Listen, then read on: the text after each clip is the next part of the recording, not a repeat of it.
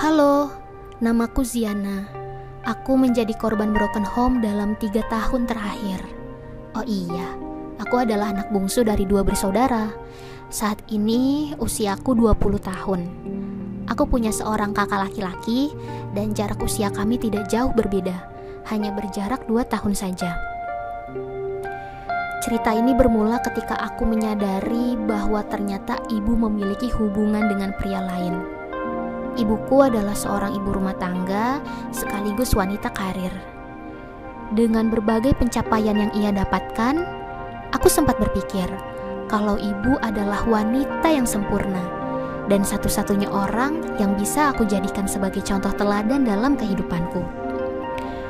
Tapi ternyata aku salah Selama ini aku berpikir justru ayahlah yang mengkhianati ibu. Karena hampir setiap hari ayah selalu marah-marah dan membentak ibu. Bahkan sering kali ayah tidak pulang ke rumah kami, melainkan ia pulang ke rumah orang tuanya. Aku sempat curiga, kenapa ayah hanya kasar kepada ibu, padahal dia sangat baik kepada aku dan kakak. Kami benar-benar tidak tahu cerita apa yang terjadi di balik hancurnya keluarga kami. Selama tiga tahun terakhir, ayah menyimpan lukanya sendiri. Dia tidak mau anak-anak ikut terluka dan membenci ibunya.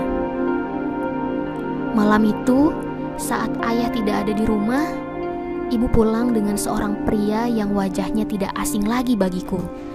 Dia adalah orang yang selama ini ku kenal sebagai sahabat baik ayah. Aku sama sekali tidak sadar kalau dia adalah selingkuhan ibu selama ini. Mereka terlihat seperti anak muda yang sedang kasmaran, berbincang, makan bersama, bahkan hingga bermalam di rumah kami. Ibu meminta kepada aku dan kakak agar mengizinkannya menginap semalam dengan alasan malam sudah terlalu larut.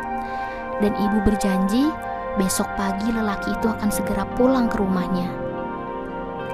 Tanpa pikir panjang, aku dan kakak mengiyakan permintaan ibu dan mengizinkannya menginap semalam. Tapi ternyata ibu sangat mengecewakan. Ia membawa lelaki itu masuk ke dalam kamar yang selama ini ayah dan ibu tempati. Tuhan, kenapa harus aku yang menyadari hal ini? Sekarang aku sadar kenapa ayah bisa semarah dan sebenci itu kepada ibu.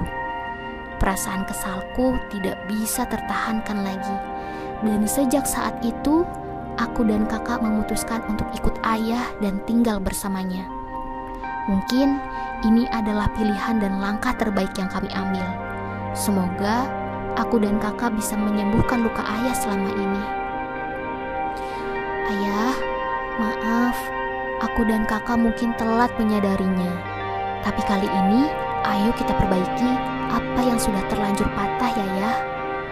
Untuk diriku sendiri, terima kasih banyak karena sudah mau berusaha untuk tetap kuat dan meringankan beban orang-orang tersayang demi menyelamatkan keadaan terumit yang saat ini sedang kualami.